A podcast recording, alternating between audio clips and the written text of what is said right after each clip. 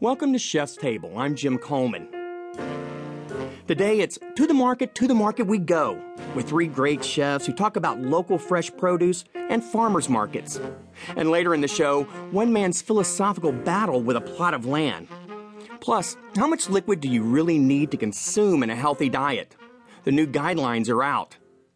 But first, this time of year is always a tease. The sun's out, the weather warms up, and you start looking for local produce. But other than some great asparagus, the fresh vegetables I crave are still about six weeks out. So while I wait, let's talk recipes and ingredients with Suzanne Goin. She's the author of Sunday Suppers at Lucques, seasonal recipes from market to table. Suzanne tells me how she plans a Sunday supper menu to showcase what's in season. We're open seven days a week, and Monday through Saturday we do the same menu. It changes every six to eight weeks. Really seasonally driven, really seasonally meaning whatever is really being grown at that time by local farmers is what we're serving. But every Sunday we do a completely different menu. It's um, three courses. It's one appetizer, choice of two main course, and one dessert. And um, that's all we serve. And for me, it's really fun to get to sort of create somebody's whole experience. And it's more, it's a little bit like people are coming over to my house for dinner. And it, it kind of that sort of translates into the kind of the vibe of the restaurant. I mean, it feels more relaxed on Sundays. We start a little earlier. We have tons of regulars, like a lot of people who come every Sunday, or like groups of friends who who meet up there. And it just it's a really great, relaxed, informal thing. And we've done it since we opened.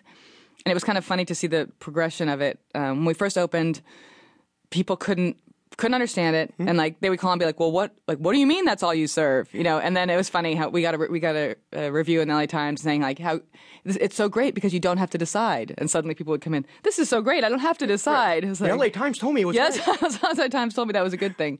The nice thing that happens, I think, for customers is that I'll have people all the time tell me that they, I, I never would have ordered that if it was on the menu, but it was so great and I'm glad I did. So it's sort of fun to get to um, turn people on to things that they wouldn't. You know, people take a little bit of a chance and I think they sort of feel a reward from taking that chance. Well, describe some of the dishes and how you came up with them, especially for the Sunday supper. Okay.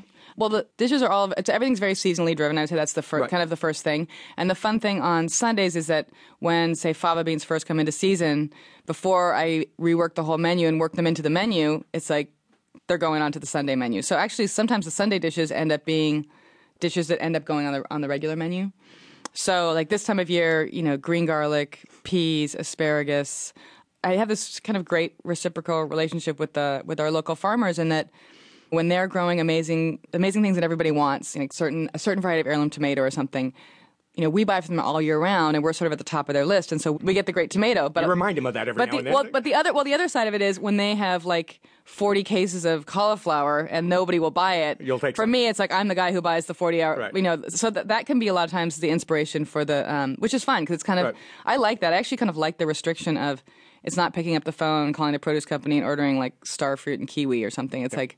Okay, what am I going to do with cauliflower? What am I going to do with so much green garlic that it's like I can't even you know imagine, or blood oranges, or whatever, whatever it is. So that definitely becomes the inspiration for um, what to do on Sunday.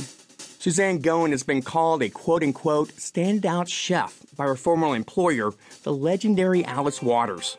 We'll hear more from Suzanne about farmers markets and her book, Sunday Suppers at Lucques, in a minute. But let's take a break and discover the best way to get seasonal ingredients. If you're crazy enough, then grow them yourself. Here's Renee Shepherd. Her online garden seed company offers great plant varieties for the home gardener.